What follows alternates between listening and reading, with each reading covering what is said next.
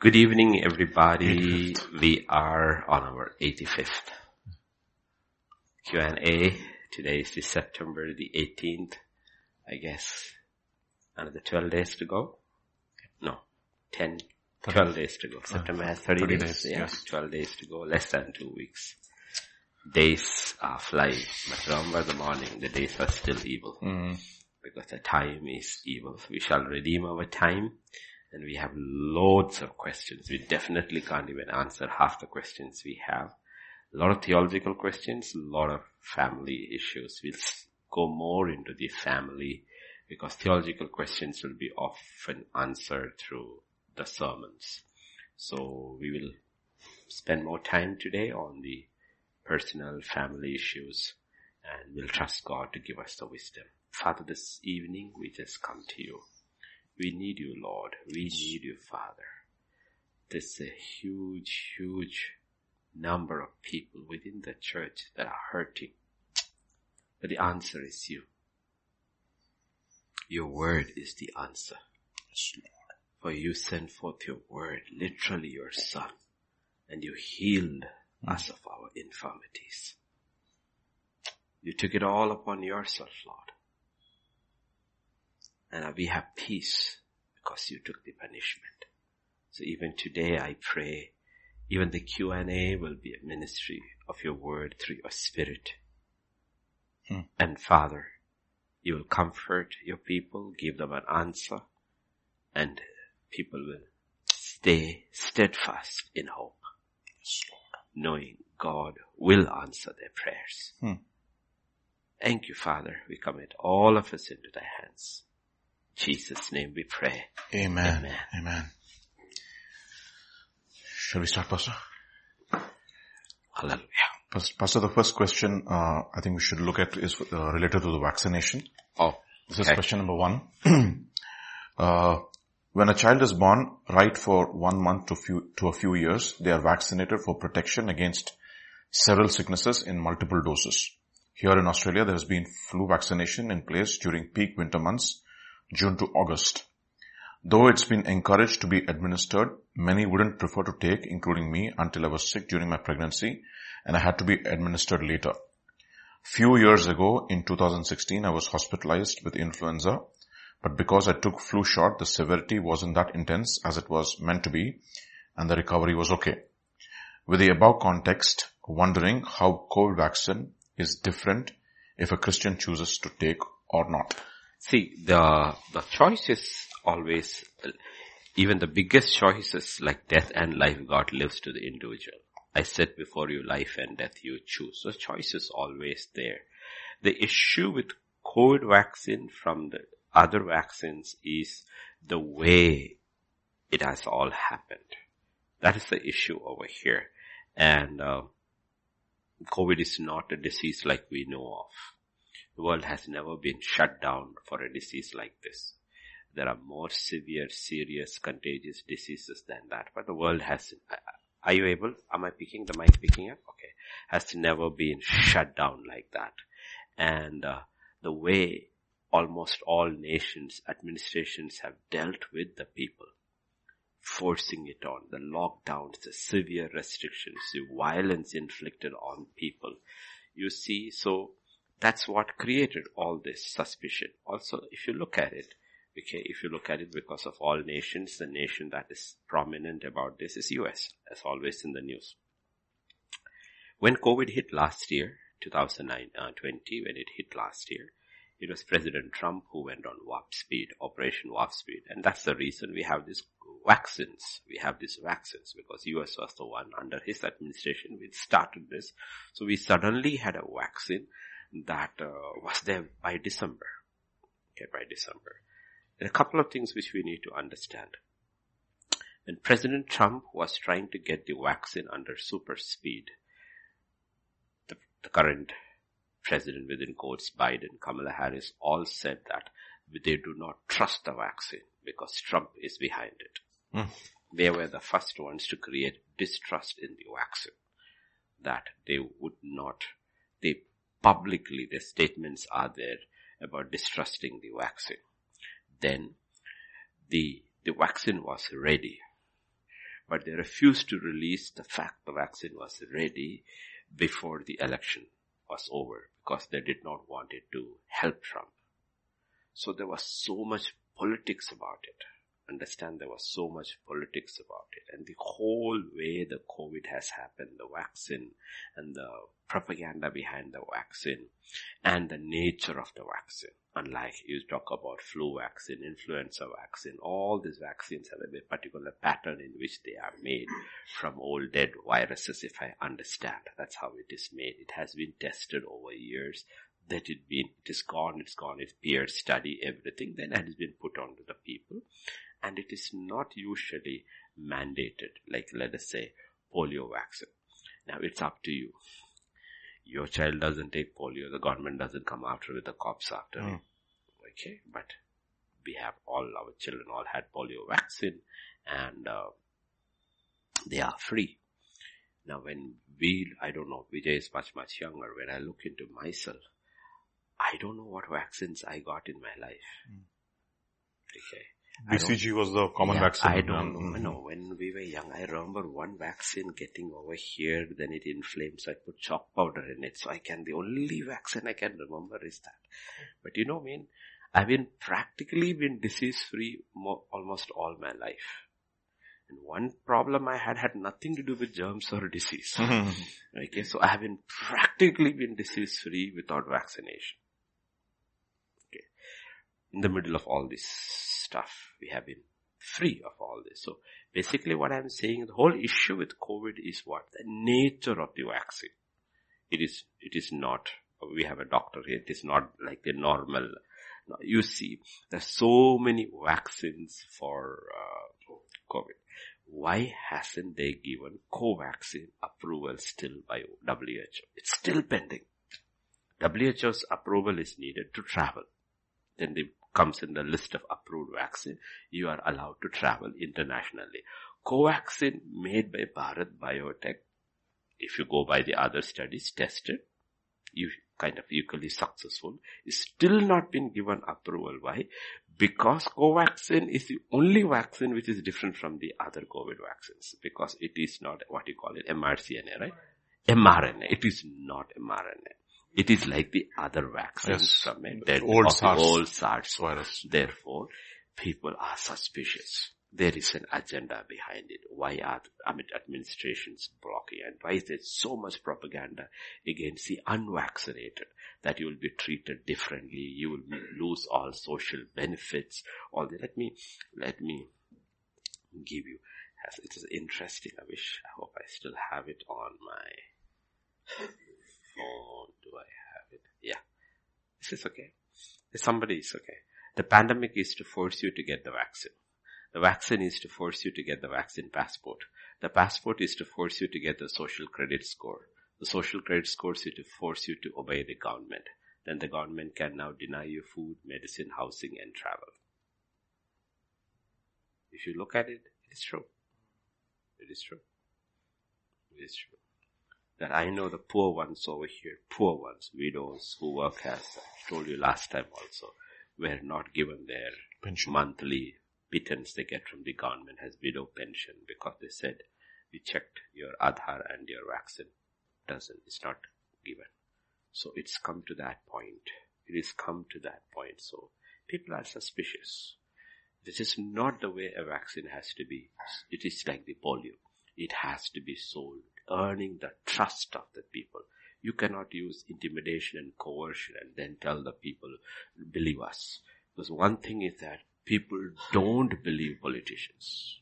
Because politicians have let us down over and over and over. You cannot believe government. You cannot believe politicians anywhere. You cannot believe them. That is the issue with the COVID vaccine, the way they have done it and the, the suppression of any anti-COVID news. The total suppression of it. Because first people all have been hooked to Facebook and Twitter and then even, you know, uh, Sky News, Sky News Australia was taken off YouTube and uh, whenever, whenever they try to put any news which was against the mainstream yeah. about COVID. Sky, yeah. Sky News and all are big channels. Exactly. Big channels. Okay. President Trump was taken out of Twitter, banned from Twitter and YouTube, the President of America. So what are you talking about? Where is this freedom of speech? Why is not there an any set of doctors, a huge group of doctors, physicians who tried to talk about alternative this thing, they were all silenced. That is the issue. That has never happened. And you cannot expect people not to grow suspicious. Mm-hmm. Grow suspicious over this. And now they are bringing it on to children. Has this vaccine been, you go ask any, I mean, I know people who went and asked the doctors, if I take the vaccine, what do you tell me? What would happen to me in two years time? They said, we have no clue because nobody has taken this vaccine and been there for two years. Nobody knows. I mean, there is nobody, nobody who knows what are the after effects of this vaccine because you do not have that study there. We have only the maximum study you have is for one and a half years. Not more than that. The one of the longest surviving, surviving wrong word, I mean person is in our midst. Lisa, our Lisa is the first woman in India to take the trial of Covaxin. When did she take it? Last year. Just a year. Just a year. Okay. And they're not giving you, suppressing all the negative news of what happened to people who took Covax or to, who took the vaccine and the after effects, their deaths, all is censored. And then they are forcing. And it shouldn't be. In a free, a democracy is, democracies are free, where you are allowed, one of your fundamental rights is the freedom of speech. Freedom of speech. And if, uh, Iran's uh, ayatollahs have freedom to post on Twitter and you don't have the freedom to post on COVID. What does it tell you? Why is people so doubtful? Why is there still, like, I don't think even 50% of Australia has still been vaccinated. One of the most resistant nations to vaccination is because of the government and the way they are doing it. Because governments have to earn the trust of the people. They have to earn the trust of the people and they should not force it upon people. And again, I will tell you, honestly, if you look at it, it's there all over in the news. Why are they asking vaccinated people to wear masks? Why are they asking vaccinated people also to keep safe distance and not isolate, I kind of keep their distance because they can spread the Delta variant. That's what they are saying, right? So what did vaccination do for you? Okay, vaccination do for you? Okay, and uh, uh, Biden's White House secretary says lots. WHO actually has come out, um, and the doctors, the FDA have come out and say no to the booster. Right? They came out yesterday, no to the booster. Yet the White House and administration is pushing boosters. Why are they pushing boosters? You don't need a booster is what WHO and FDA says. But the government is pushing boosters, meaning after your first shot, your second shot, you need to go for your booster shot also. Why are they pushing it? Why are people losing their jobs? Why are people losing their jobs? Okay. And that is where the issue comes in. If a vaccinated, if let us say he's vaccinated, I am not vaccinated, let's imagine. If he and I can equally spread the disease, then why am I being targeted and not him? Hmm. Why is it being forced?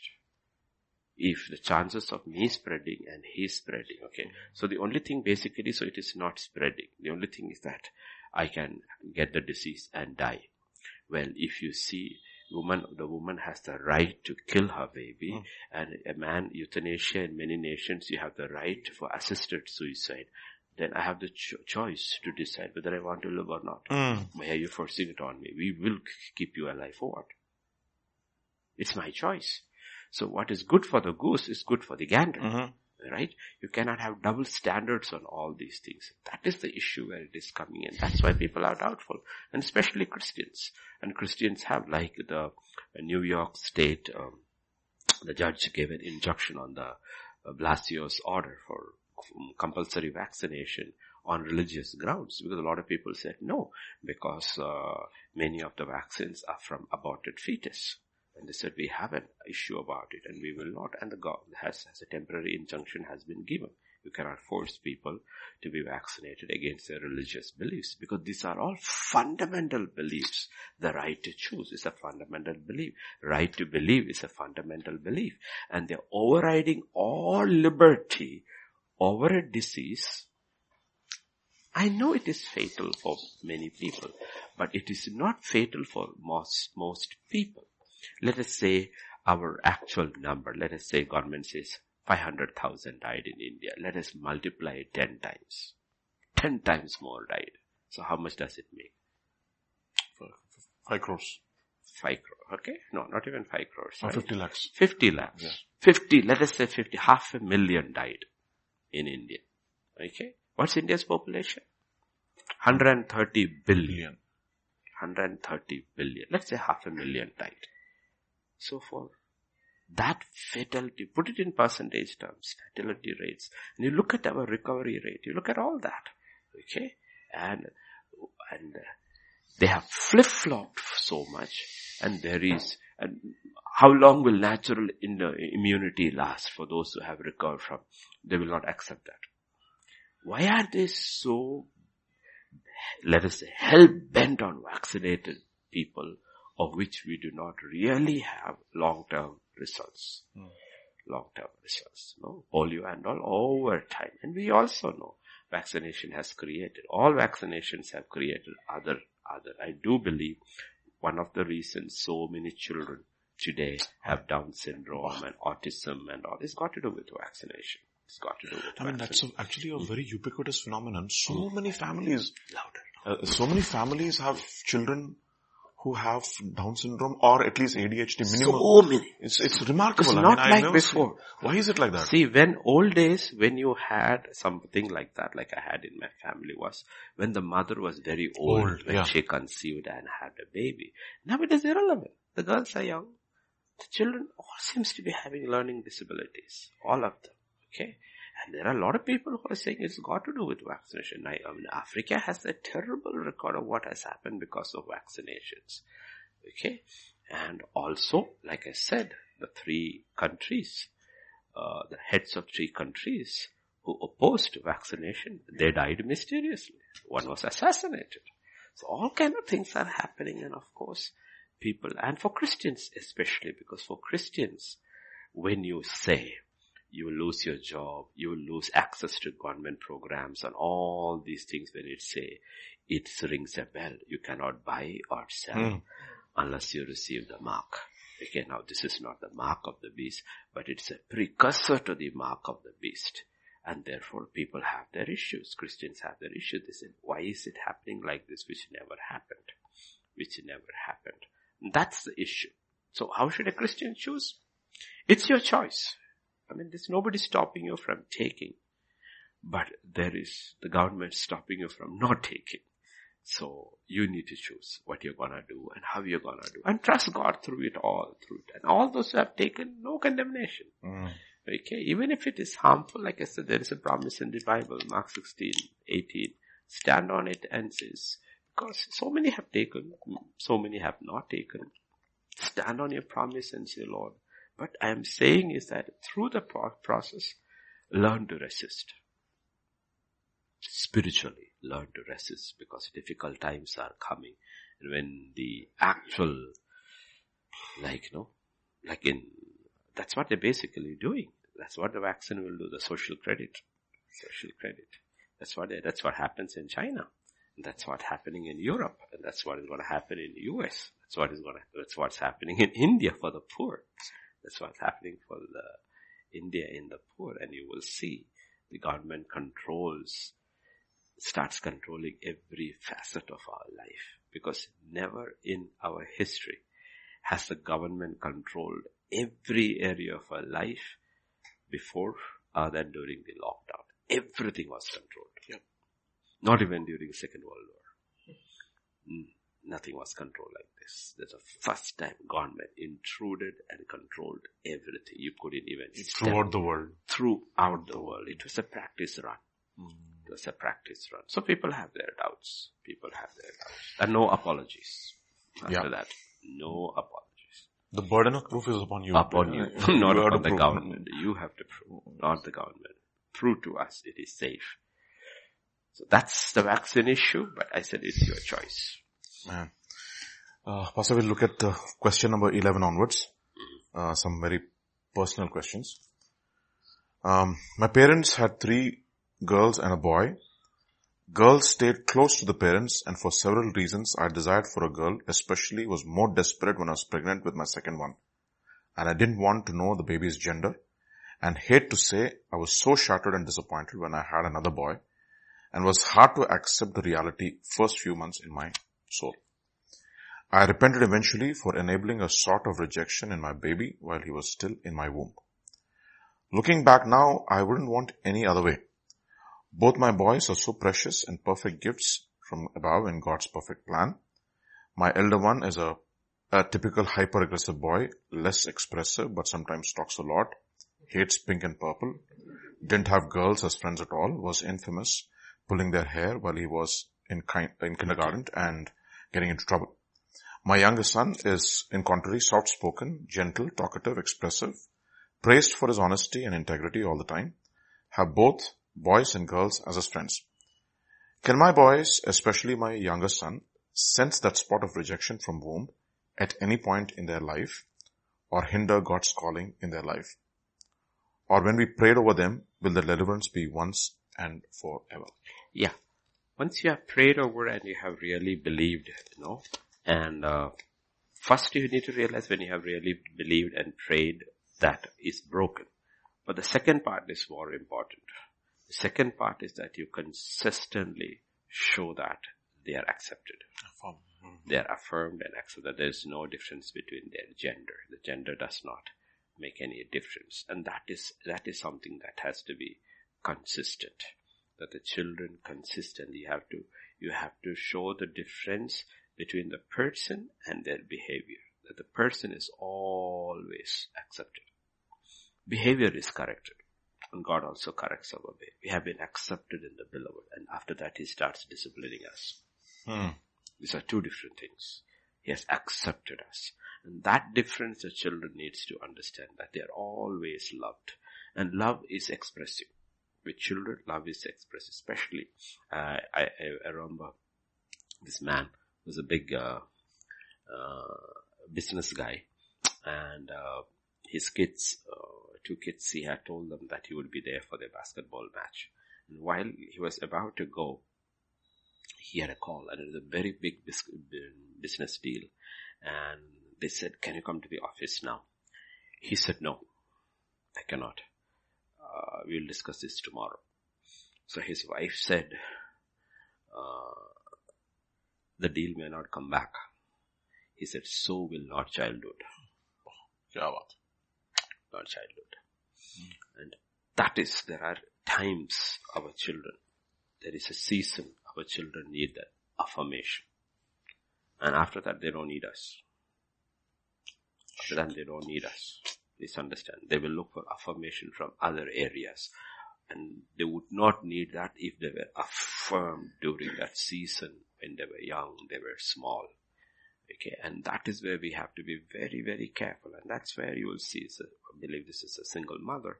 So she spends and she even makes her choices of her jobs so that it does not affect her time with her children. Hmm. To be a single parent is the most difficult thing on earth because you have to do two jobs at the same time with the strength of one. You know, so there you have to affirm them, constantly affirm them. And you have to distinguish this thing, that God has loved us with an everlasting love. Behold what manner of love God, yet He disciplines us because He loves. And these two things are one and the same. And parents have to ask the grace of God to say, show Lord, to act like you, that I love my child like you do unconditionally. Uh, they are accepted. I have accepted them as you have accepted me, but I discipline them. I discipline them because I love, not because I'm irritated. Hmm. Because I'm irritated, you know. And that will go. That rejection will go. He will feel, he will, we were all rejected when we were born. We were accepted when we were born again. We are born in rejection Yes. and accepted in our new birth. So you have to believe that. You have to believe that. But let me tell you about that. Two sons over there. When they grow up, the older son will have more girlfriends and the younger one will have less. It will be the other way around when they grow up. The one who pulled all their hair and everything and all, he will be actually much more cooler when he grows up and the younger one will become more reticent. Okay, actually when they grow up. Okay, but they will be good kids and God will not forget your labor of love. But I'm telling again and over and over and over again to parents here, fathers, mothers automatically spend their time with their children, but uh, fathers don't. And that is the curse of the last days. That's why God says you need the spirit of Elijah to turn the hearts of the children back to the fathers. You will need a supernatural intervention. God doesn't have to do anything to turn the heart of the children to their mothers. The mothers, the children, it's not even said. God will have to supernaturally intervene before judgment comes. Where the father, I mean, always people think the honors of bringing the children is given to the mother. No, building the home is given to the mother. Instruction is entirely given to the father. Old and New Testament, it is not told to the mother. It is not told to the mother. And hmm. children become rebels. Primarily they become rebels is because fathers don't teach them the ways of God. Because if the father doesn't have to teach the, and the mother does it, you will see the children will become a rebel. Because they think if it doesn't apply to the father, why should it apply to me? Hmm. Apply to me. Okay, you think about an office. You think about an office. Let us say SP. You have ACP. And then you have all the police over there. The SP doesn't listen to any of the rules of the department. The ACP is trying to enforce. Cops are always looking at the top. The top doesn't believe, so why should we listen to you? When the ACP is around, they'll all say, yes sir. But ACP is gone, they will behave differently. You know why? Because they know the DCP doesn't bother. Hmm. And that is the major issue. Why did David's home fall apart? Because the Bible says David never disciplined Discipline his his children. Never disciplined his children. I'll show you in this thing what happens when parents, uh, fathers don't get involved One Kings 1. about um, Tamar, Tamar and Amnon. Yeah, that one I know. Yes. Yeah, Second Samuel. okay. Second Samuel chapter 13. Okay. And verse. Verse 21.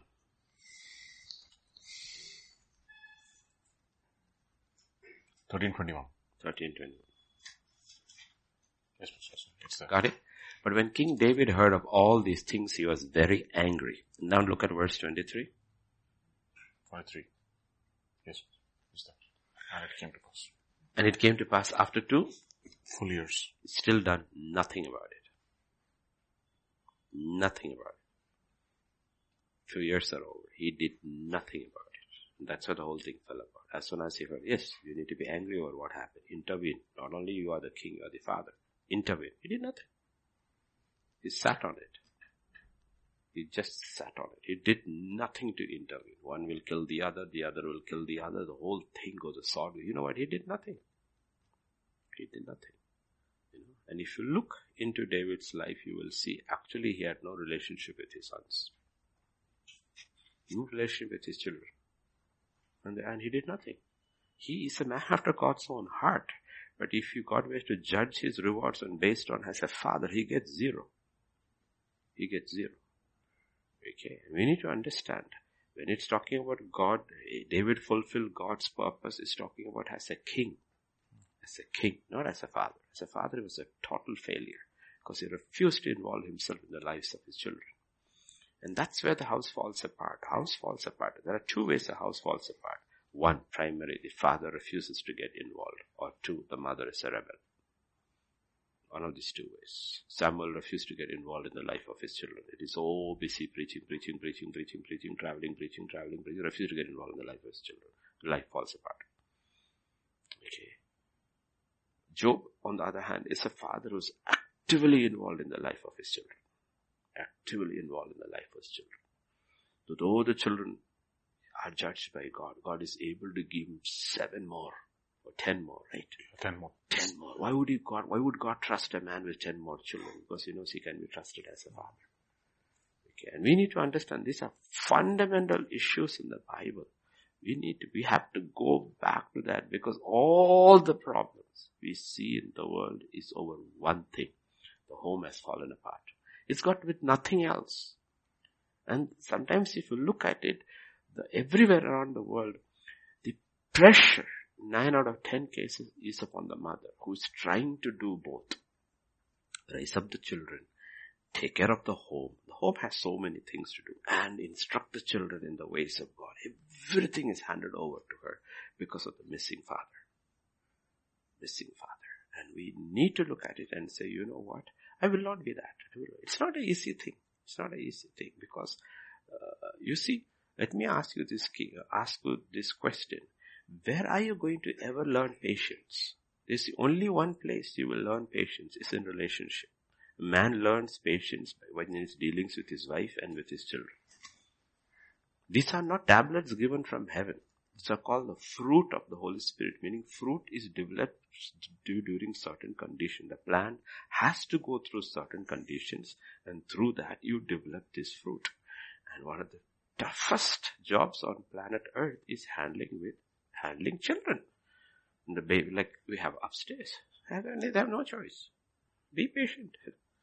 You lose have sleepless nights, you carry them around, you do all that, and as they grow up, they demand more attention. After a time, they won't need, but they need attention for the first 10 years of their life, 11 years of their life. They demand your attention, and you are obligated by God's covenant to give them that attention. You have to time for them, and instruction is primarily given to the fathers. But it is not the way we think instruction. It is an instruction which we model before them. It is not uh, doing a devotion and think I have done my part. No, it's much more than that. Where the father is seen there. He may not be there the most of the day, but when he's seen there, he is seen, not be, hidden behind a newspaper or behind a TV. He's seen there actively involved in the home because he realizes, I love my home. The children realize father loves the home. And then when they go back, they replicate it. You ask almost any young people around the world, what do they say? We don't want to get married. Why? Because they've taken the picture from their home. Why can I marry have a home like this? Parents were always fighting. There was no fun in the home at all. It was only conflict. Why do you want a home? So what do they say? We'll live together. And if it doesn't work, we'll split. That's what has happened. Where did they get it from? They didn't get it from the church. They didn't get it from the world. They got it from the home. From the home. And that's where we go wrong. Fundamentally we go wrong. Women are wrong, men are wrong. But when it comes to the home, men are more wrong than the women. Feminism destroyed the home. That's the women's part of it. But the absentee father also has destroyed even more the home. Because your wife is a feminist doesn't mean you need to be absent.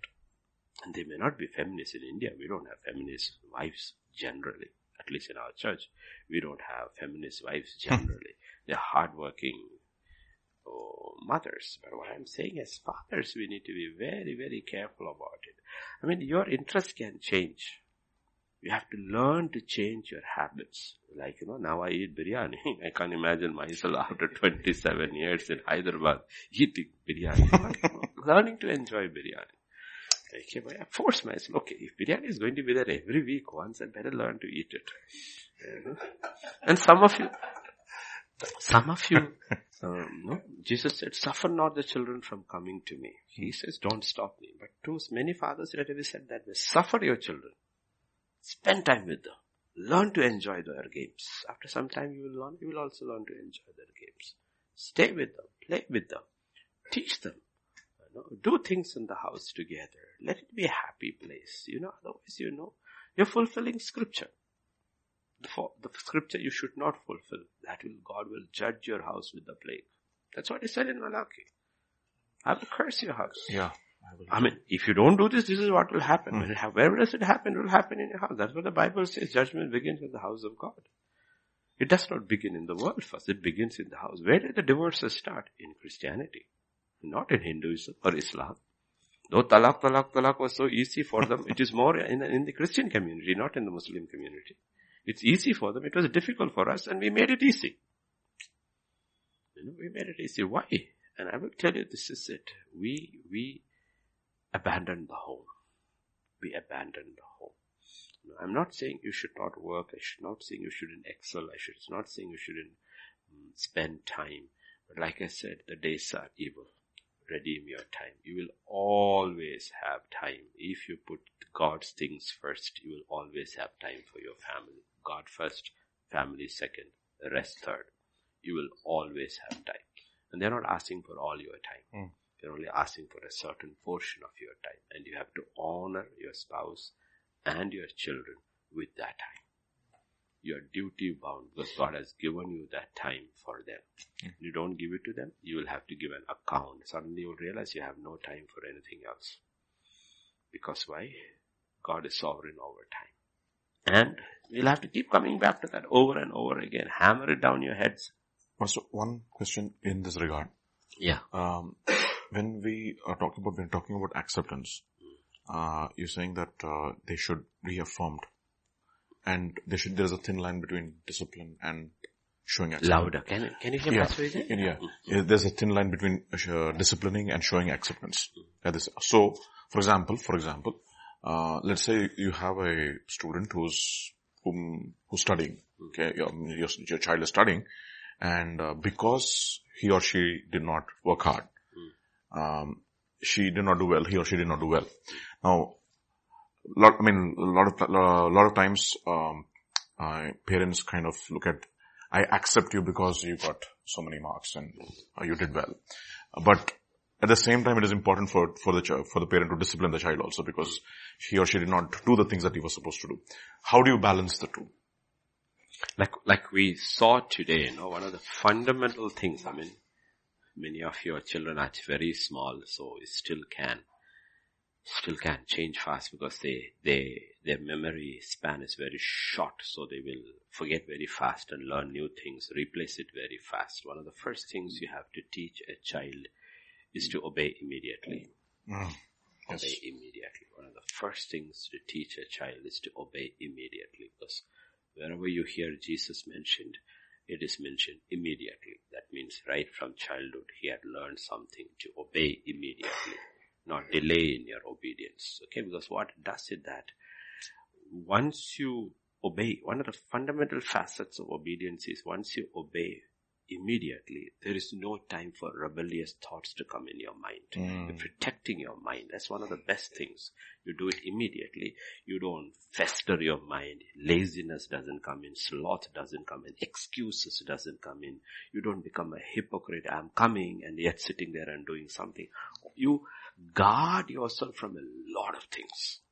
And you're actually protecting your children. Okay? And the same thing should be, but you see children, children are watching their parents.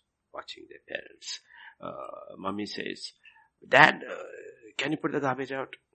Yes, honey, I am doing it. And 15 minutes later, he's still behind the newspaper. The child knows that immediately doesn't apply to him. Okay. And then you hear the whistle outside, bam, bam, bam, bam, the garbage can fellow is whistling over there. Honey, did you put it? Oh, I forgot. I'm going now. Okay. It becomes consistent. This immediately applies to everybody.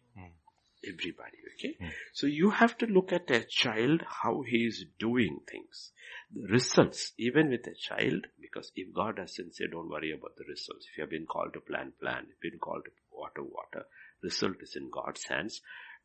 Don't look at their results because all children are not the same. Like my father had five children. The first three were brilliant in science. Okay, brilliant in science.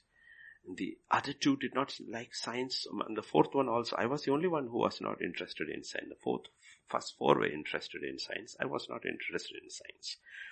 The eldest one could paint. He was a genius. He could paint. He could sing. He was in sports. He was into everything. He always topped in everything. Okay. Now because he is that, you don't expect the second one to be like that. Okay. So you need to know your children. And you should not force your children. See, what has happened is that it is, We have made education our idol. That is our fundamental issue. Because we have, we have taken this. We don't believe in Matthew 6.33. Honestly, we don't believe in Matthew 6.33. We believe in education. Educate your child as best as you can and he will succeed in the world.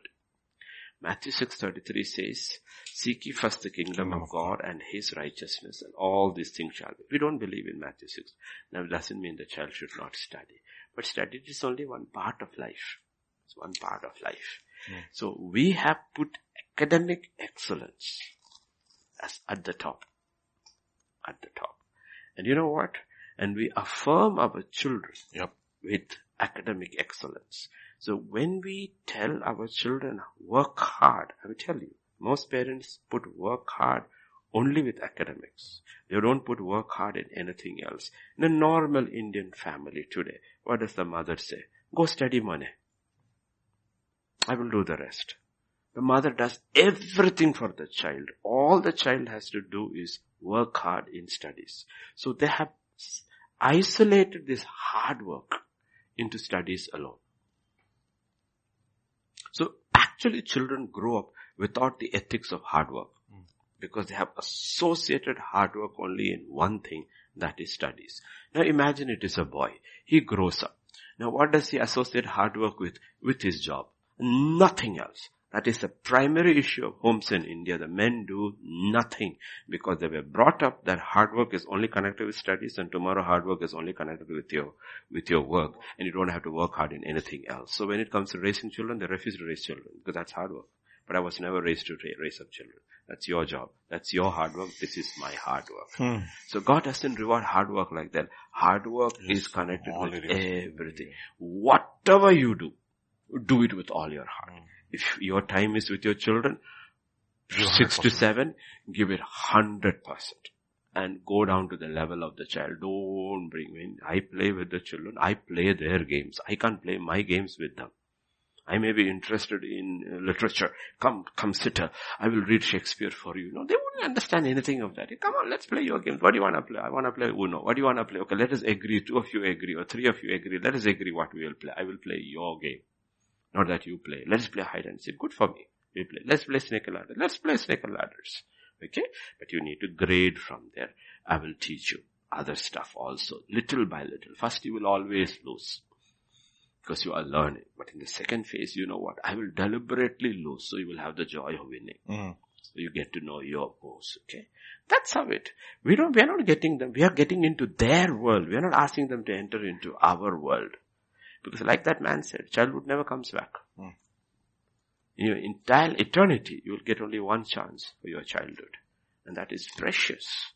And we should not rob them of that time we owe them. So when we are talking about hard work, please remember, hard work applies to every area of our life. A man's 24 hours is lived by faith. In that faith there is hard work. So otherwise you're obeying God partially. You pick and choose. Life has become a buffet. You said, okay, I'm working hard here. I'm working hard here. And the wives also have to remember the same thing. You also have to remember that life applies to all those areas. Okay. What I tell men is this. You have, you have two choices. If you don't have time, see that your wife has help. And if you don't have the money for help, see that you help. Mm. I'll tell you, in the 1960s, we were five children.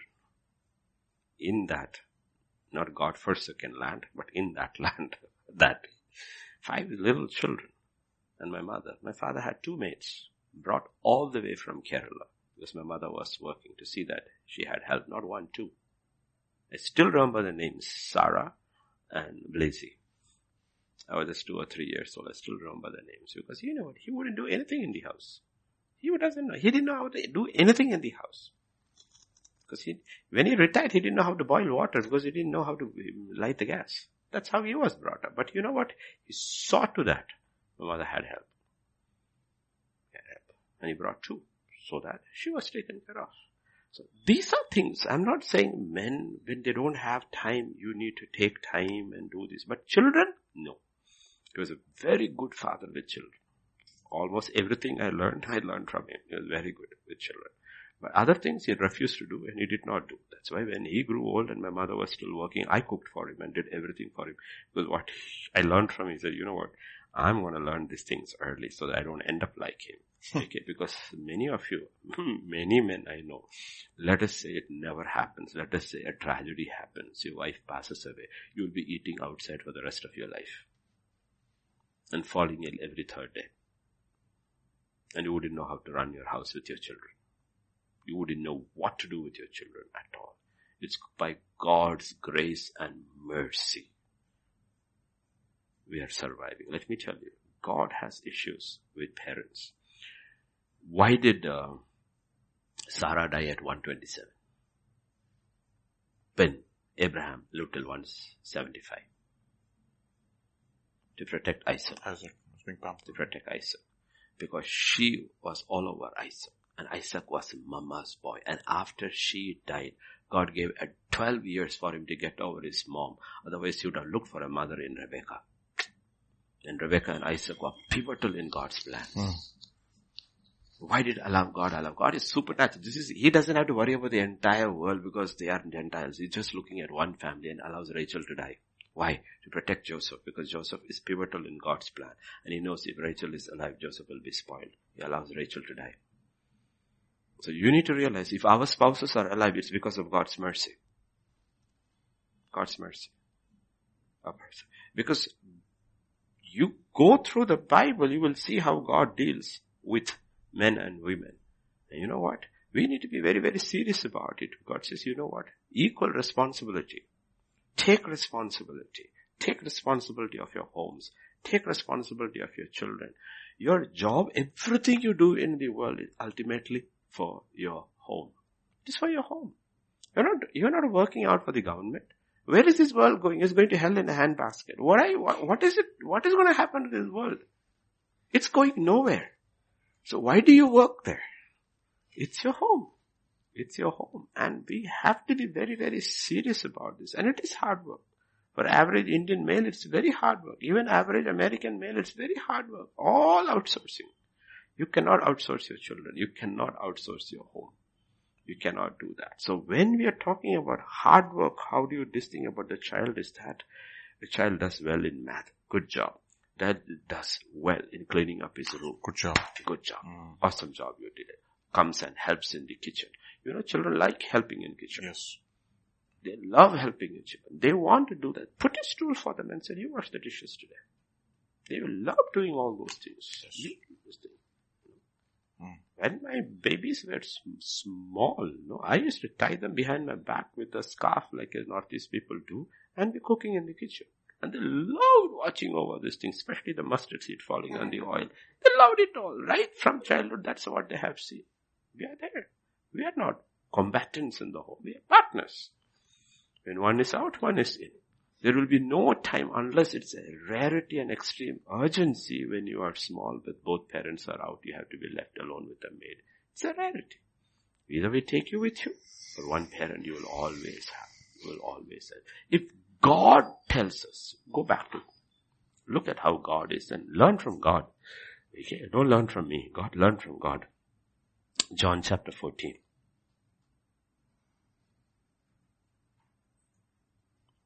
Verse 16 and 17. And 18. I will pray the Father, He will give you another helper that He may abide with you forever. The Spirit of truth whom the world cannot receive because it neither sees Him nor knows Him, but you know Him for He dwells with you, He will be in you. Look at verse 18. I will not leave you orphans. I will come to you. God says, you know what? I never leave my children alone. That's why I sent my spirit. You know, once you're a child of God, you will never be ever alone in your life. You have one parent with you always. Always one parent with you always. All your life. You have a parent with you. That's how God is so caring about us, His children. Hmm. You know what? I've sent my spirit and He will be with you always. That's the kind, how as a father, He dotes on us. That's where we learn our lessons from. We are not making idols of our children. We are not making idols of our spouses. But there are ideals which are there in the kingdom. And that's what God is talking about. And that's what I keep telling you today at a time like this when you have these gadgets, even if you're in your workplace, your family should not be so far away from you. Your wife may be, I mean, some of you, your wife is at home and you're working through the day. Five minutes. Make a call. Send a text. How are you doing? How are the kids are? That's all they want. All they want. No? You call and ask, has it eaten? Is it troubling you? How is she? Has she slept? You know? That's, that's what the Holy Spirit does. He's always, always whispering in our ears. I will never leave you, forsake you. I'll be with you always. What does it mean? Who is God speaking to? He's speaking to his family. And this is what men should do. This is what women should do. No, men should do. If you're a father and mother who's working, both working, and there's a maid at home, you should call and check on them. Find out. Video call. Oh, how are you doing? How are you, honey? Coming back now? No, the child is excited. Otherwise, they will grow up as orphans. When they go into the world, they're gone. They're gone. You know? It is the home. And the church is a home. Yes, Pastor Vijay. So it's question number 14, again on the same theme, Pastor. Yeah. Uh, last Sunday you talked to all of us. You were referring to the teenagers about their friends. You will know them by the company they keep. I have two children. One is 16 and the other is 18.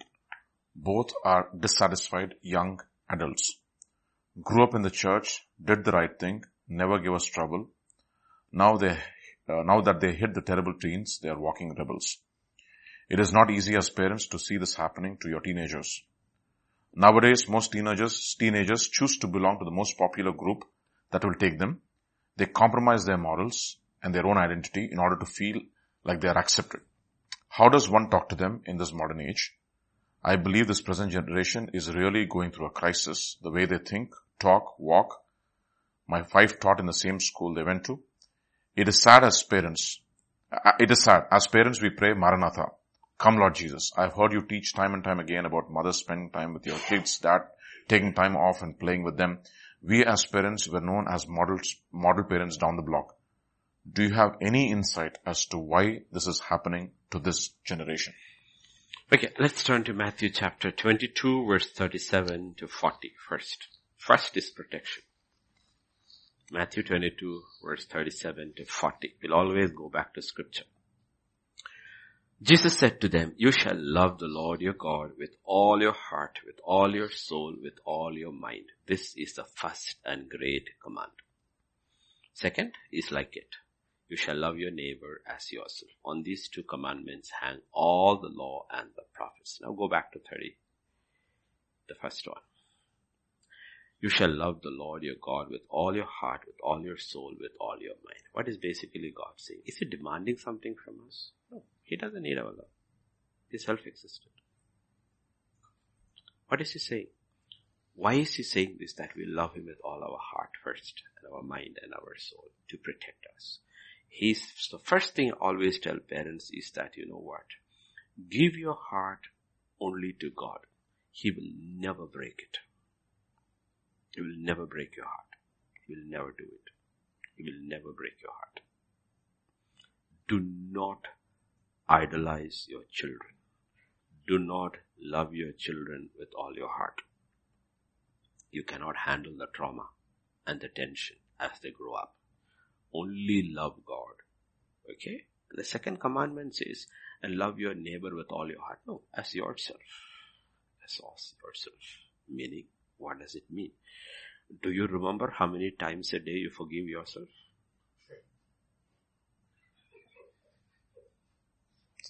Right? The first thing we do with ourselves is we have an excuse for all our mistakes we forgive ourselves generously. We are rich in mercy towards ourselves. Right? Eh, Everybody is hiding there. When it comes to ourselves, we are rich in mercy. God says, extend that to your wife, extend that to your children in this case, meaning, you know how you came. The days are getting more and more wicked and more and evil. But if you go listen and read each generation, they thought what was happening with the teenagers of their generation. this world is wicked, this world is mad, world is crazy. We look at this, yes, they are holy. Every generation thought that. Of course it is getting worse. It is getting worse and worse. So the first thing is safety. Do not let any man, if you are a wife, any man, or if you are a man, any woman, your wife, or your children, break your heart. Give it to the only person who can protect it. That is God. Love God with all your heart. Then, when it comes to your spouse and your children, your immediate family, what do you want them to be? Is what you want yourself to be. One of the primary reasons people struggle in families is that people don't genuinely really love themselves. What exactly do you mean by that, Pastor? Meaning, if you really love, you know, like when it comes to the world, we understand it. When it comes to the kingdom, we don't understand it. Let me tell you, you know what I want in the kingdom? I want all the crowns I can get in life when I reach eternity. Every crown, including the shepherd's crown, which is not for you, mm. unless you're called to be a shepherd. There are so many crowns in the Bible which talks about the crown of righteousness. Different, different crowns are there. You know what? Everything that is, is possible for me, I want it. And I have to love my wife that way. You know what? In your race, I'm with you 100%. To my children, in your race, I'm 100% right with I want all of us to be champions. That is how you love your neighbor as yourself. Not in the world, not in worldly terms, in the kingdom terms. When you are graded in the kingdom, what will you be graded for? The fruit of the spirit is this, this, this, this, this. You know what? I want that. I want it for you. So I'm not going to be your hindrance. I'm going to help you through this. And I don't want you to be an hindrance. I want you to help me through this. We don't want both of us to be an hindrance to our children. We want to help you through. That is exactly what it means to love your neighbor as yourself. And our problem is we don't love ourselves. We got this false love like the world, which is hollow which is hollow. The real love of self is this. What is that you want for yourself? Hmm. What is that you want for yourself? This is what I want for myself in eternity. If possible, Lord. Revelation 14. I want to go wherever the Lamb goes. And you look at your spouse and says, I want you also to walk. And I'm gonna going to really come after you. I'm gonna trouble you wherever I see you going off the line from that narrow path. I'm going to be after your life. You know what? You go this way, you go this way, you go, you know what you're missing? You're missing on that. And you tell your children, there is a life beyond this life. The best life ever, not Joel Osteen's, God's. Okay, it is eternal. There are rewards unimaginable and everything I'm trying to tell you is connected with that. Mm. When I say don't do this, it is connected with that. Why did God say, don't eat of that tree so that you can live with me forever in the Garden of Eden? That was the reason. Not, just to, not like what the devil came and told you. That's not the reason. So when I tell you don't do this, when I tell you do this, when I tell you don't, it has got to do with eternity. Mm. Eternity. It's got nothing, nothing to, it's often, uh, it's, it's got nothing to do with temporal things. Don't smoke drugs. There are a lot of people who smoke drugs and do exceedingly well in the world. Their brain is sharpened, their eyes sparkle, they are into media, everything and all. I am not talking about temporary. I'm talking about eternal. Mm. Because if I talk to you temporary, you will say, this helps me, this helps me, this helps me, this helps me. That's not the question. The question to ask is, how does it help you eternally? How does it how to help eternally? So when we are talking about our chips, so that is the first thing is guard your own heart. Mm. Don't let your heart be broken by any man, woman, child. Don't let them break it. So there's only one way you can guard your heart is by one, loving God with all your heart. All your heart. Safe keeping. Give your heart. Remember in our churches we say, give each other your hand, give your heart. People in Northeastern were shocked when I said that because they all preach give your wife your heart. I said no. Love her as you love yourself. You want the best for her because you long for the best in yourself. Because many husbands don't like their wives excelling even in secular careers. They get very insecure. They get very insecure. I know. I, I know. My father was somebody like that. He was very insecure. When he knew my mother would become better than him, he stopped her. Because he would become very insecure. Very insecure. I know that. The fact, I mean, I'm not disparaging He his something which I saw. You know, because they get very insecure. And today it's a different world altogether. Girls excel sometimes better than boys and men. Girls bring in bigger salary than men. And they do sometimes things better. And what happens? We have to appreciate it. And both have to learn to how to complement each other. Complement each other and not get into a competition. Then when it comes to children in a situation like this, have you done your part? So when, when that brother or sister, whoever it is used, we were known as the model parents down the block. But who called you model parents? Are you model parents Mm. according to the word of God? Mm. Is the question. You know what? None of us were. Mm. None of us were. None of us were model parents. There was only one model parent. His name is God. Jesus came to show what a model parent is. So you need to, we need to realize is, it is not the world's appreciation we want. It is God's appreciation he wants. A model parent is somebody who models his parenting from the word of God. This is what God says. This is what God says. Okay? This is what God says. And when God says take your hands off, you take your hands off. The greatest, tomorrow we have a baby dedication. We Mm. have Raj and Apu's baby. But the greatest baby dedication, you know who did it? It was Abraham on Mount Moriah. No father ever dedicated a baby like that. Hmm. Tied his son onto the altar and lifted his knife up to say that, you know what? At the end of the day, the baby belongs to you. You have the right to do whatever you want to do with it. If you tell me kill it, I will kill it. It's your baby, not mine. That was a baby dedication. So we have done what we have done. Now as they are in those age, teen, they need us in a different way. This is not the time to speak to them. They will not listen. This is the time to intercede for them. Intercede for them. Trusting, believing, you know. This, this I- in, the morning also we were talking about it. Even if you are late, see, late is only for us. Late is not for God. God is not caught in time. God is not caught in time. Turn me to the book of uh, I um 24 Genesis 24. No, no, yeah, not 24, not 24, 25 Genesis 25, verse 21 to 23. Now Isaac pleaded with the Lord for his wife because she was barren and she was barren. And the Lord granted his plea. Rebecca, his wife, conceived. Okay, now for those who are listening, they are listening it for the first time. Go to verse 20.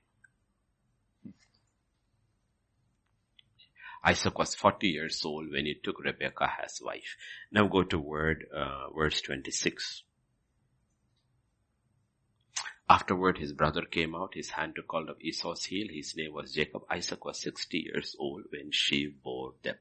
Look at an ideal father. 20 years he fasted, he prayed, he waited for God's promise to come through. This is a man after God's own heart. Okay. How do you know? He prayed. Because the Bible says he prayed. Verse 21 says Isaac prayed, For God to open his mouth. Yeah. pleaded with the Lord for his wife. Okay, so what is he doing? He's being the priest of his house. He's, he's the one who's interceding for his wife. In Hannah's case, you see Hannah crying out. You don't see, ever see Elkanah praying. Because he's already got children to the other wife. It is Isaac who is the priest, rightful position as the head. He's interceding. He's praying. Okay. And God granted his plea. And Rebecca, his wife, conceived. In Hannah's case, God heard her plea and she conceived. In the ideal case, God heard his plea and his wife conceived. 20 years, his plea. This is a man after hmm. God's own heart, a true man after God's own heart. And then what happens? She became pregnant. Okay. Verse 22 and 23. Her children struggled together within her and she said, if all is well, why am I like this? Hmm. So she went to inquire of the Lord. Inquire of the Lord, okay? She went to ask God, verse 23. And the Lord said to her, two nations are in your womb. Two people shall be separated from your body. One shall be the stronger than the other. The older will serve the younger. So what happened over there? When there was an issue right in the womb with children. So you're looking at an issue with children. This can be in the womb, in Rebecca's case. This can be a case when the children are teenagers. What happened? She went to God. She inquired of God. And because it is in the womb, she as the mother went to the womb because she probably cannot explain to Isaac what is happening here. So she went the, the Lord spoke to her and said, you got two boys. But the younger one is the one is chosen. Okay? What is the principle behind? It doesn't matter what age our children are. You can still go to God and inquire of Him and He will tell you. And once you have told Him, it doesn't matter what they look like now. You have peace because He has spoken and He has seen the end from the beginning. That's how you have peace. Be anxious for nothing. That nothing includes your teenagers. We have five children. You think they're all kosher, walking with God? Then they are not. Do we have peace? Every day. You know why? Because we have heard from God. Do we see that? No. Will we see it? We will. We will see it. We will see it. That's why we have peace. Do we pray? Yes. Like Abraham, uh, Isaac prayed for uh, Rebecca to come see. We pray for our children every day. Two times, three times. My wife prays seven times a day for the children. But we know they will come through. Why? Because we have heard. That is where, so what they are now is irrelevant.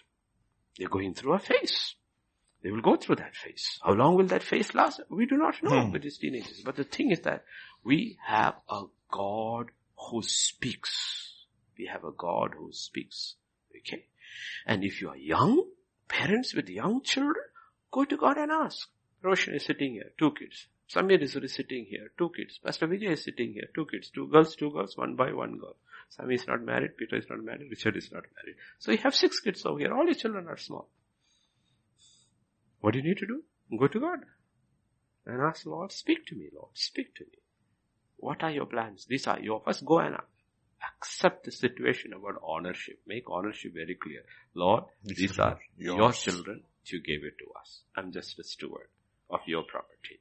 What do you want them to be? What are your plans? You know, you see how Rebecca is. From there, you will see actually Isaac going slightly off. Same chapter. Verse 27. Grew. The boys grew up and, yeah, grew up. Esau was a skillful hunter, a man of the field. But Jacob was a mild man dwelling in the tents. Isaac loved Esau because he ate of his game. But Rebecca loved Jacob. Right? Look at it. Why did Rebecca love Jacob? Because she heard from God. Because she heard from this is the boy that is chosen. Mm. Isaac loved Esau, not because he heard from God, because mm-hmm. he loved of the food. That is where the split takes place. But look at what happened. Jacob was a mild man dwelling in the tents. Why is he dwelling in the tents? Because his mother kept him there. She's heard. She's kept. Now you go back to Hebrews chapter 11. Yeah. what happened? With Abraham and yeah, Isaac. And yeah. If we go back over there. He dwelled in tents. Yeah. Verse 8 and 9. Hebrews 11, 8. 11, 8 and 9. By faith Abraham obeyed when he was called to go out to the place which he would receive as the inheritance. He went out not knowing where he was going. By faith he dwelt in the land of promise as in a foreign country, dwelling in tents with Isaac and Jacob, hmm. heirs with him of the same promise. Heirs with him of the same promise. The mother knows the one who is called is Jacob. Not that God has rejected Esau, but he has chosen Jacob. And he will reject Esau because Esau will reject the things of God. He knows that it's right in the beginning. So mother realizes, you know what? I have no sovereignty over here. Sovereign is God. I have two babies in the womb. Both, they are twins, but God has chosen one and not the other. So you know what? I will focus on the one God has spoken because he's the one who's going to fulfill God's purpose. Mm-hmm. The Bible says Rebecca loved Jacob. It is, does not mean she mistreated Esau, abused Esau, nothing of that. But she knew focus was on this one because God's purpose is this one. She keeps him in the tents and Jacob therefore becomes the man God wants him to be because the mother, principal mother heard from God and she appropriately, the parent, parents should have been parents, heard from God and appropriately. Why does the word this, why is this important? Abraham dwelling in tents with Isaac and Jacob. Because when Isaac uh, was married, Abraham was 140. When Jacob was born, Abraham was 160. Abraham died at 15. The childhood and the teenage, 15 years of his life, because he was in the tents and not a wild man spending all his time outside, coming once in a while home, Jacob had the privilege of hearing the faith of his grandfather. And faith comes by hearing. Faith comes from hearing. Like Timothy, the faith that was in your grandmother, Lois to your mother, Eunice to you, the faith that was in Abraham, that was in Isaac passed on to you. Why? Because the mother heard from God and appropriately educated him. Simple as that. Take these fundamental principles from the word of God, go before God. Maybe you will say, I am, you are never late. Maybe you are in your, let us say, 50s or 60s or whatever, and your children are in your teens, and you came to the Lord. You're understanding these principles only now. What do you do? You go to God. I'm not saying you go to God, you will hear today. You have to be consistent with God until God knows you are serious. Mm. That is why we have to keep on praying and never give up because we have to prove to God we are serious. We are proved to God. Meaning, when do we prove to God we are serious? When we tell God it's either you or no other way. There's only one way for me. It's you. No other way. I'm not trying anything out. Hmm. It's only you. What you say is Final. final for me. When you go to go that way, and one day God will know, and you will know you are serious. You will hear from God. Once you have heard from God, it is fine. It is fine. You're, it's well with your soul. You don't worry. You don't worry. What do people actually, why do people worry? People worry because they don't hear from God. That's the fundamental reason they worry. And parents need to realize teenagers, all teenagers don't have. I mean, we look at Joseph, we look at Daniel, they are exceptions. They're not the general rule in today's world. They are exceptions. So can you train your children to be an exception? You can train them. Hmm. But where they will, because we don't know, like when they say they were model kids in the church, you don't know. When will You don't know. You don't know. No, because children pretend very well with their peers. They put on a different, they have a church costume. And when they are on their own group, because we were all, oh like, that. Yes. Before I was my father, I was one of the best boys you could meet in town. Behind his back, you couldn't control me. You know, so we all had this before, so we all know we were born hypocrites. You know, so children, so when they say they were in church and this thing, you know, we don't know. We do not know. But you don't have to fear, you don't have to worry. You trust, like Abraham, put your Isaac on the altar. Don't let them break your heart. Hmm. Don't let them break your heart. Put them on the altar and continue to intercede for them. Like another great man. Did his prayers work? Job. Yeah. Job chapter 1. Mhm.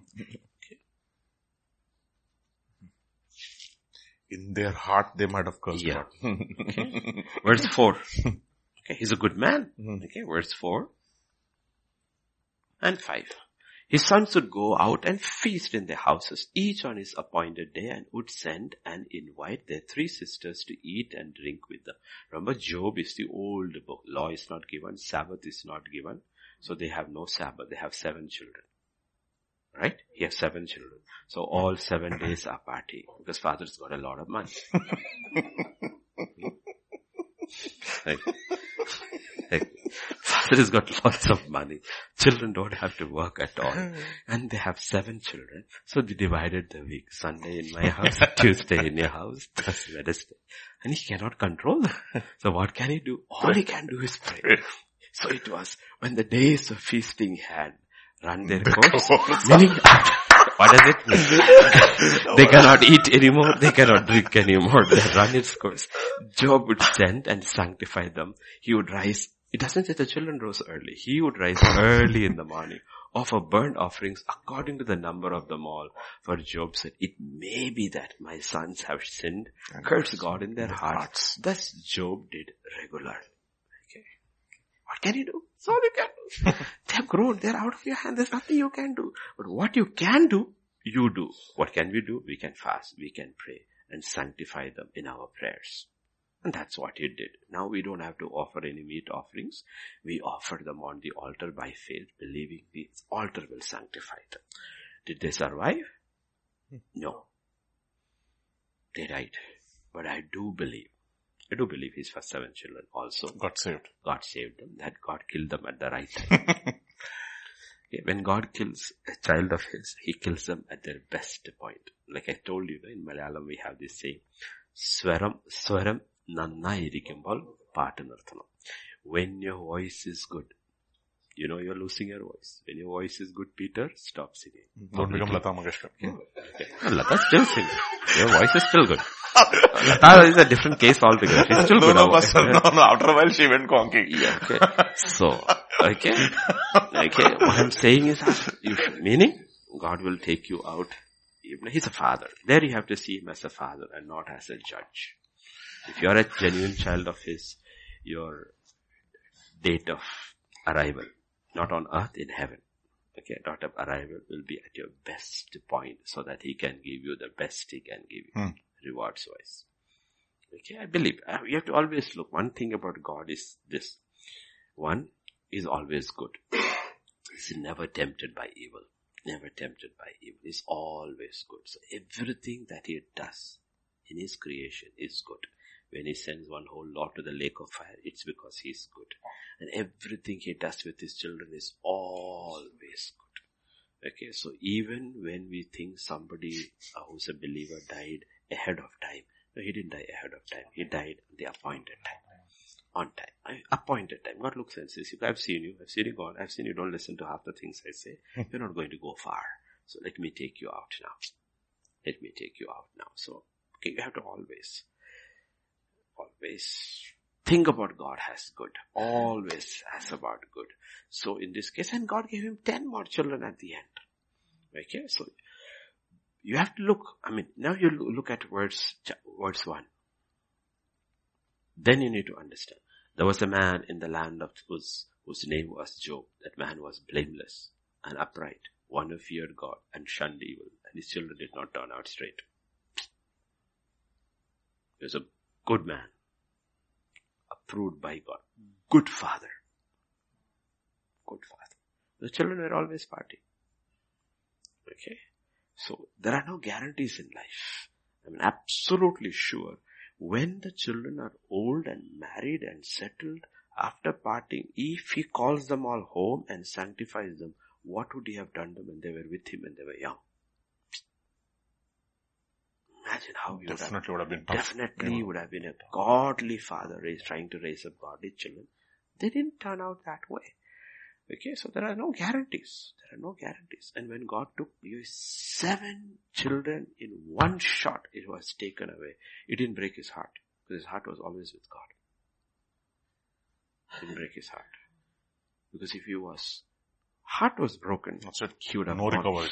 He would have told like his wife, okay, let's curse God. You know, that was the problem. God does not allow mm-hmm. idolatry. Mm-hmm. And that's what happened with Jacob. His idol was first Rachel, then Joseph. When Rachel died, he was depressed.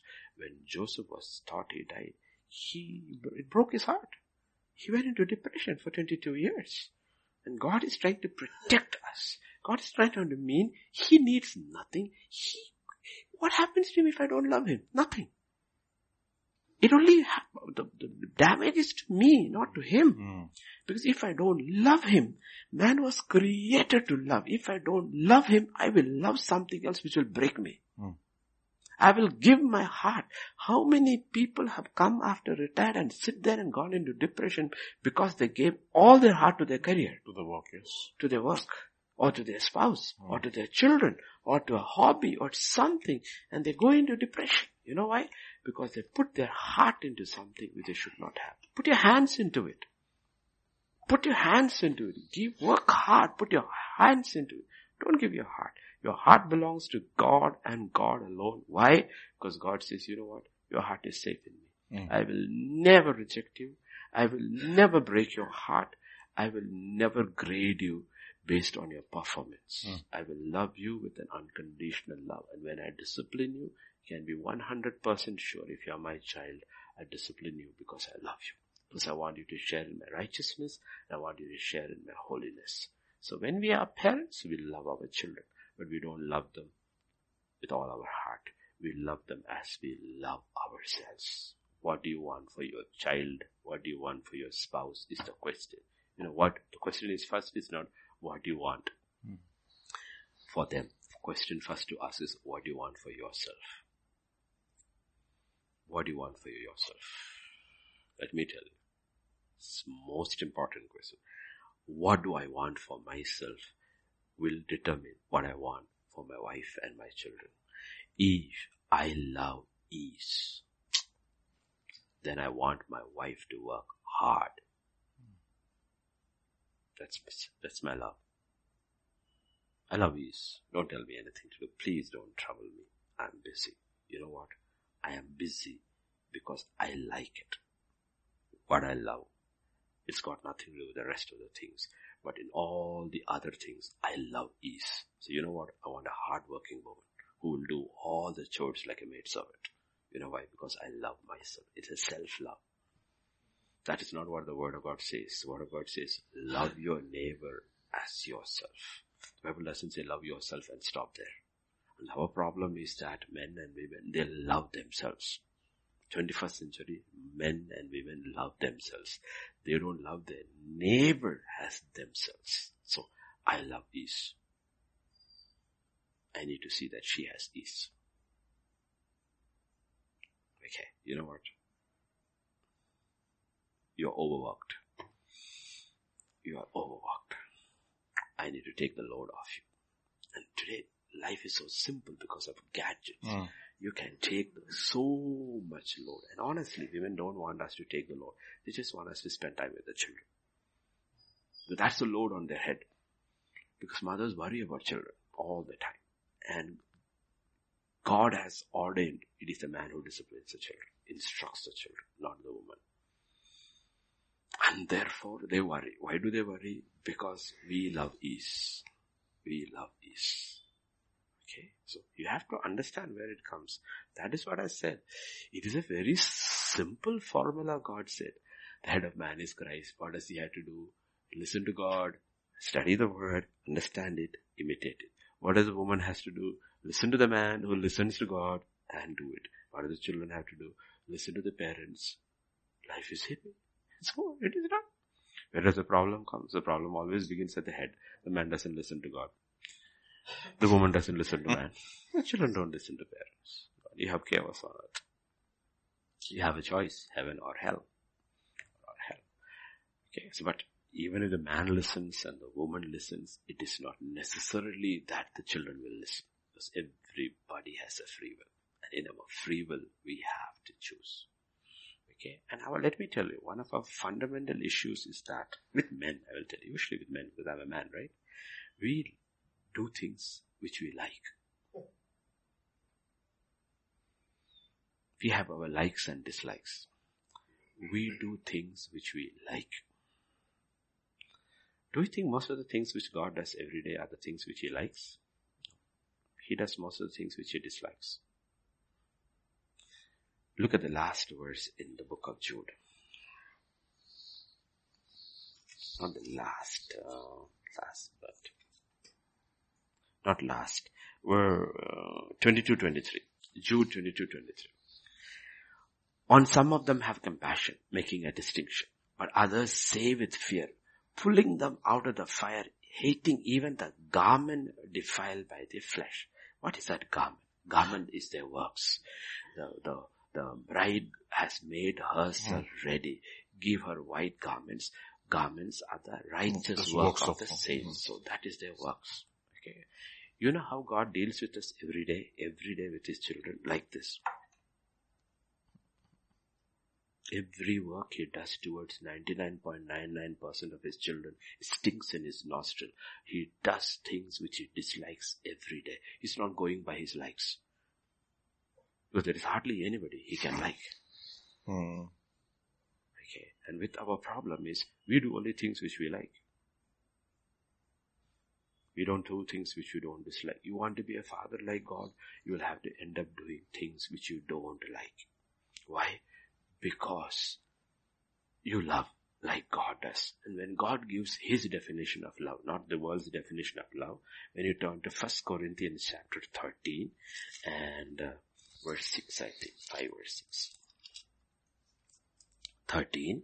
4. Not 6, 4. Love suffers long and is kind. Whose love is this? It's God love. How many years? It's thousand years he's suffering. It's still kind. And with me, 55 years suffering. It's still kind. All of us. Put your age there and you can put your age. God's love has suffered this many years in my life and He's still kind. Okay, and that's what God is asking us to be. Because a relationship, genuine love, there is very suffering. Why does it have to suffer? Because you are called to do things which you dislike. Called to do things which you dislike and still be kind. Mm. Kind and not let that irritate you. Okay. okay carrying maybe all this thing, but through the day the baby is not, it's not an easy thing. It is not, it's not like you see in movie. Movie is frame by frame. It is not life. Mm-hmm. it is difficult. It is difficult. But you know what? You do it. Okay, your wife is not a cherubim and you are not a seraphim. Either of us are. But God says, you know what? You do the things which you dislike. And when you do that, it's an act of love. Love gives. And what does it do? It suffers. Long. And it's kind honestly. This is not emotions or feelings. This is practical. Mm. Okay. Kindness is the oil on which a home revolves.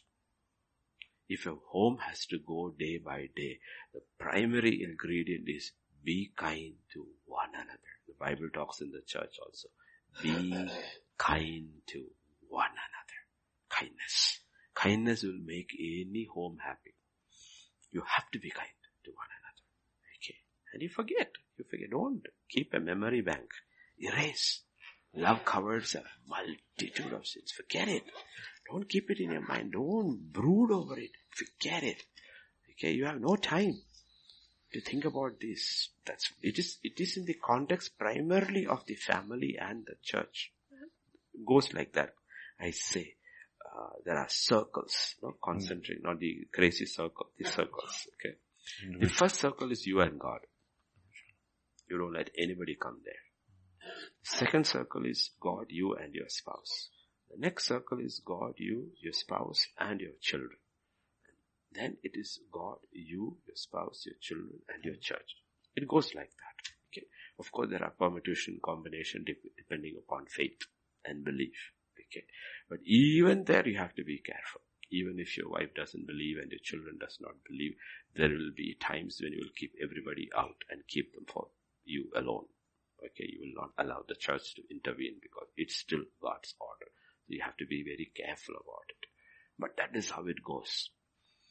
That is how it goes. And you keep stick to these things, you will realize it works. It works. It works. Okay, whether you are single or whether you are married, whether you have no children or whether you have many children, it doesn't matter. God's formula always works because He is the inventor. Hmm. We didn't invent any of these things. He invented all these things. And in all these things you look at God. God loves us and is always kind towards us. He's always kind towards us. You have to tell Lord, you know what? Help me to be kind. In action. Not, not just in words. You can be kind in words and be mm. lazy in action. Kindness is, I mean, when God is kind towards us, is it in words or is it in action? action. It is in action. Mm. Actions matter. Words matter. He's kind in his words too. That's what the Bible says. He never shouts. He doesn't raise his voice in the streets. Voice and, I'm, and honestly, I'm telling you, you know, honestly telling you, you men need to learn not to raise your voice. Learn not to raise your voice. That is authority. God doesn't raise his voice, he just speaks.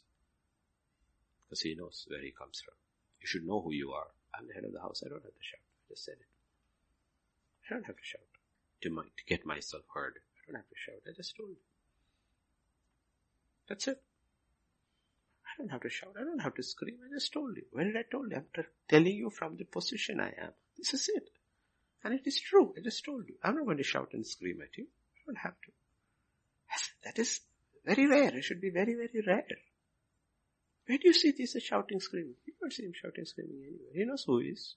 And the Bible is very, very clear. He doesn't shout. He doesn't raise his voice. You know, and we have to learn. Because otherwise what will happening is not obedience. It is intimidation. And we don't want our wife or our children obeying us because we intimidate them. That's not obedience. That doesn't come from the heart. That comes from fear. And God doesn't want us to obey. He says, if you love me, you will obey me.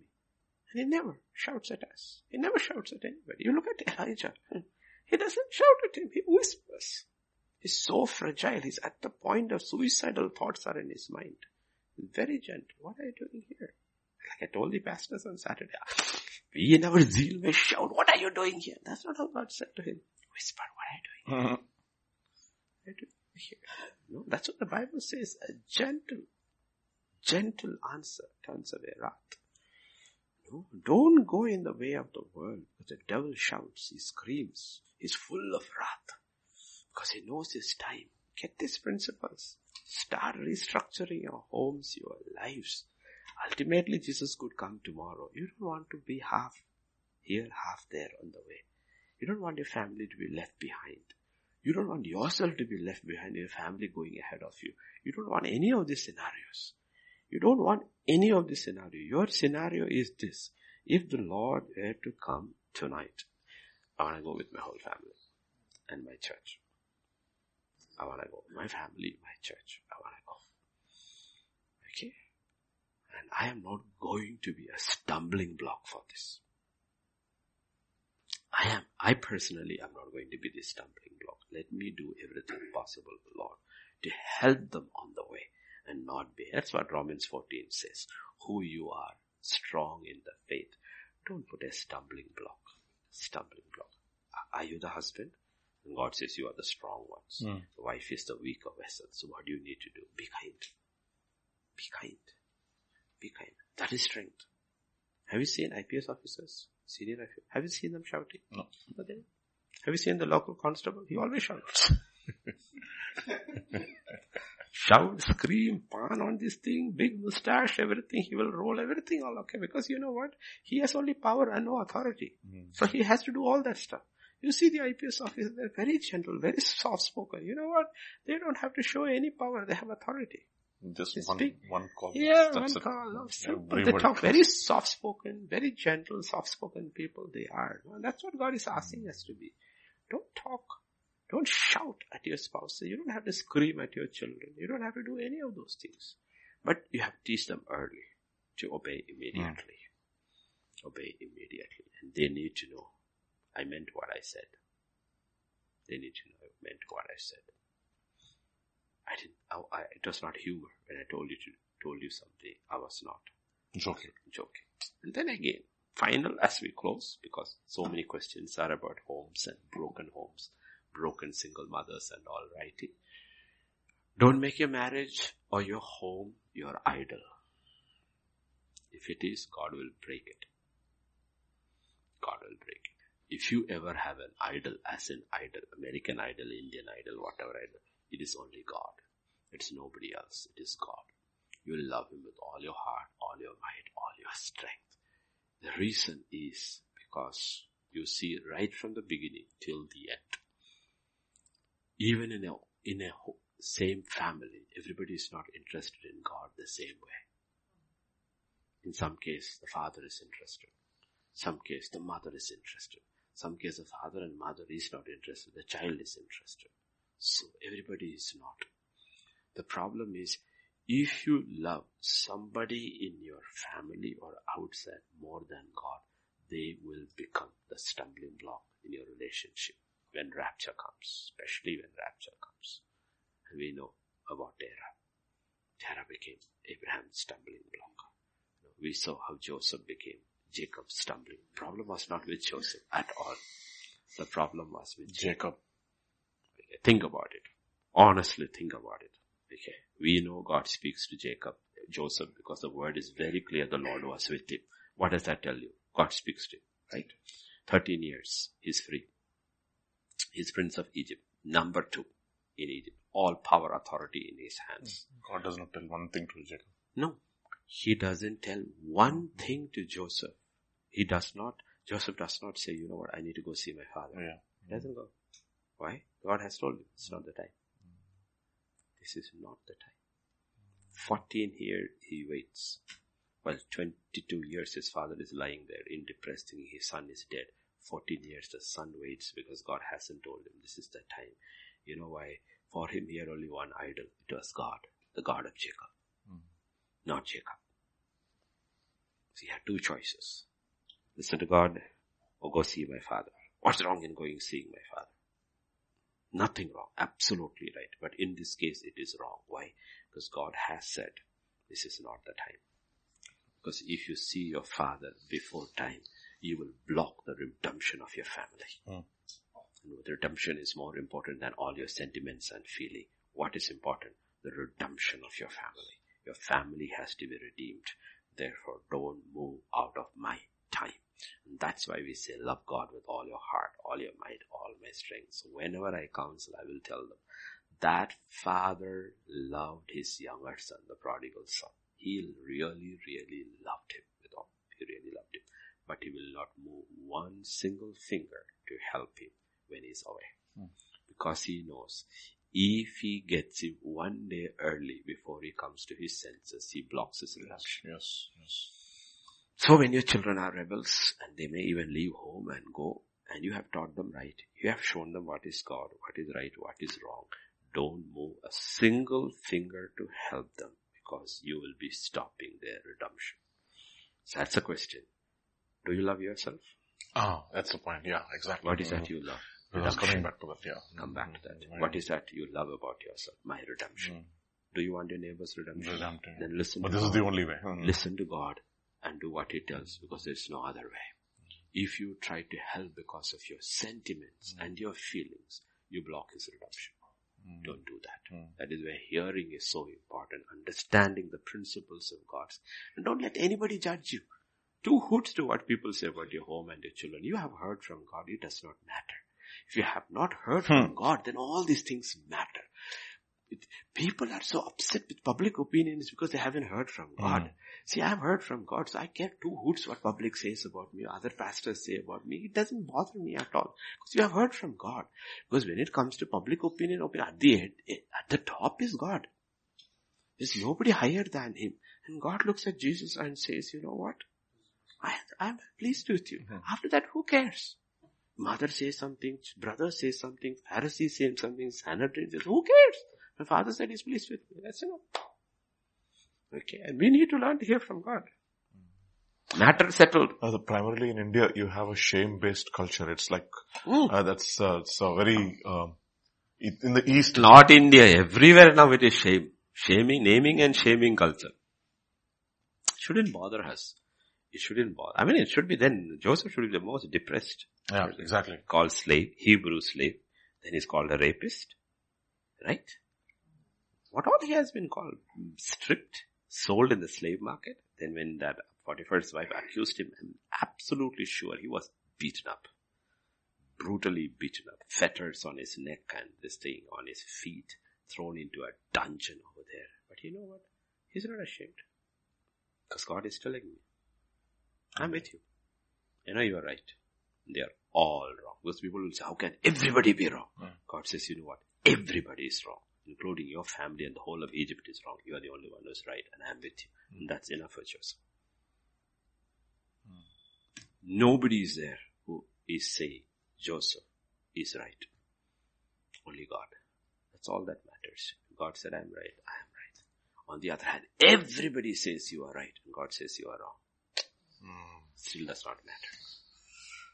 Still does not matter. That's why I said the safest safe deposit deposit box for your heart is God's hands. Commit your heart into God's hands. Absolutely safe. He won't shame you.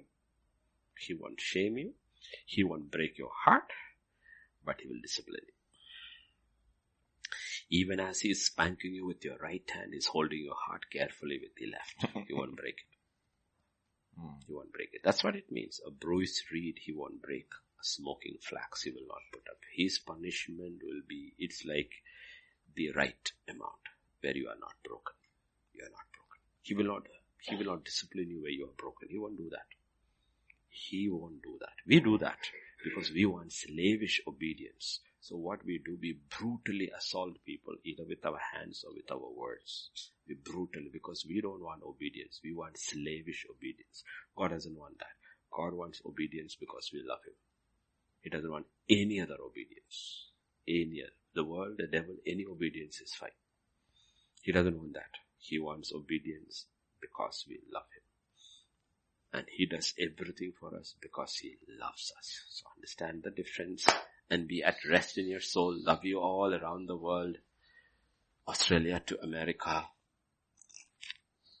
Even if you are single, you have no children, the Bible says in Isaiah, barren woman, Great great are your children. You will have more children. So everybody will birth children spiritually if you allow the Spirit of God to work and parent them, mentor them, spiritual children, mentor them, no? mentor them.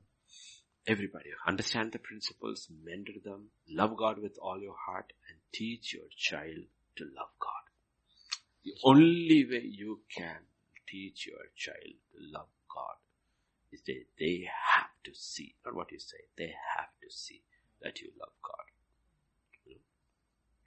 Let me ask you this question, like a simple question.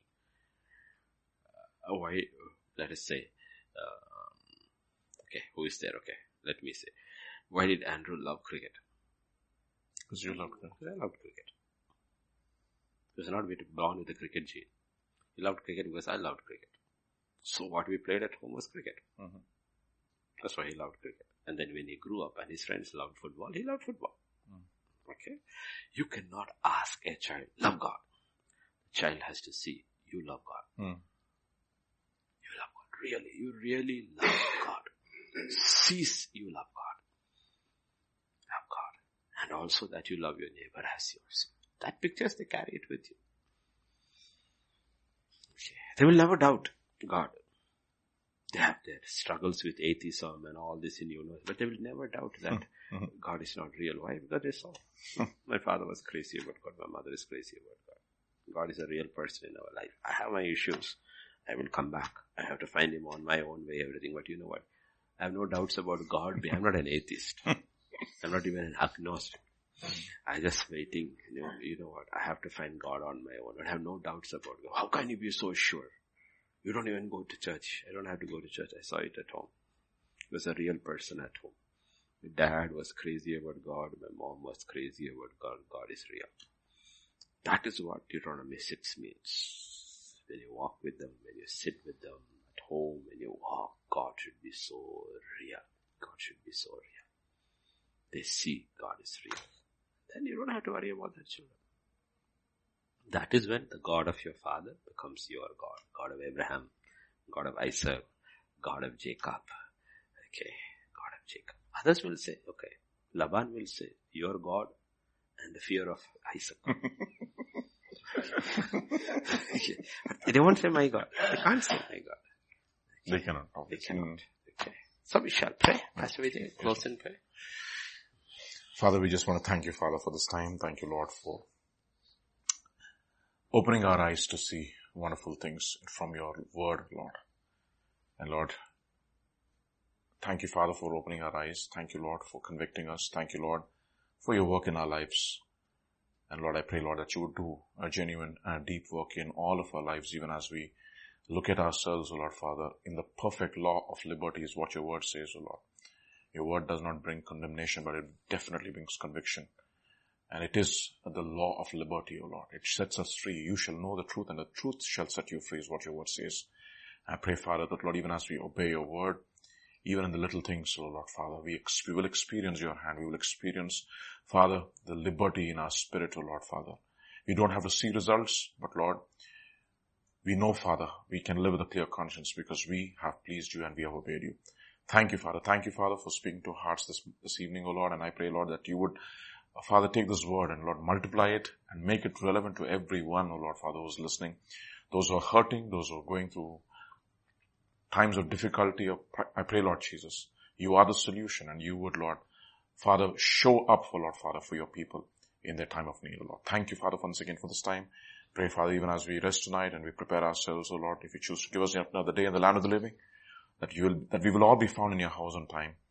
And Lord, uh, ready to be, uh, what to ready, ready to worship you and to hear from you, Lord. We thank you, we praise you, we give you glory. For in Jesus' mighty name we pray. Amen.